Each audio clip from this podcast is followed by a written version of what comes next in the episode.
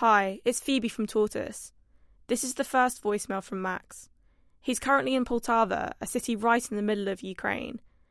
So far, they haven't been under direct attack, so he is spending his time helping those who have been. Hello, my name is Max. It is 28th of February. It is uh, 21:47 uh, Kiev time. I am currently in Poltava, uh, roughly the center of the city. I'm at my house.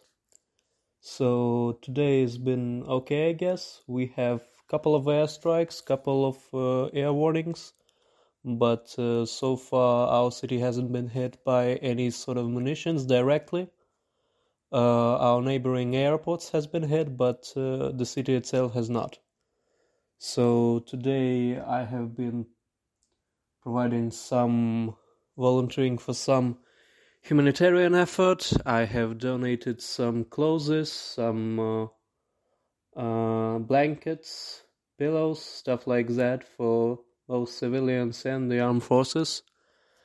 Uh, we have stockpiled on food and water. So far, there has been no shortages of food, water, electricity, internet, uh, and other basic amenities. The transport is working in our city, but uh, it can all change in a matter of days.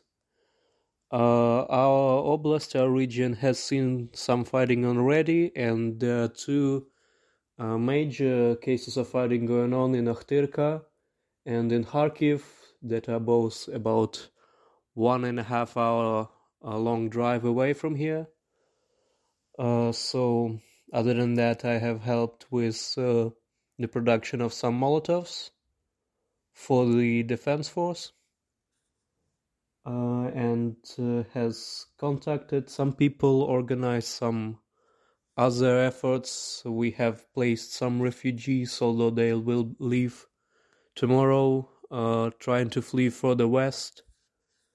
Uh, we're expecting more refugees from Kharkiv. We have some uh, space to put them on. We also organize uh, a convoy in case we have to leave the city permanently. But uh, other than that, it's been okay so far, I guess. So I hope that uh, my city won't be shelled that hard, but you know, it's everything's possible. On a positive note, I guess the biggest takeaway that war does bring people together and I have seen an increase in solidarity between all the members of our community. So that's the positive, I guess.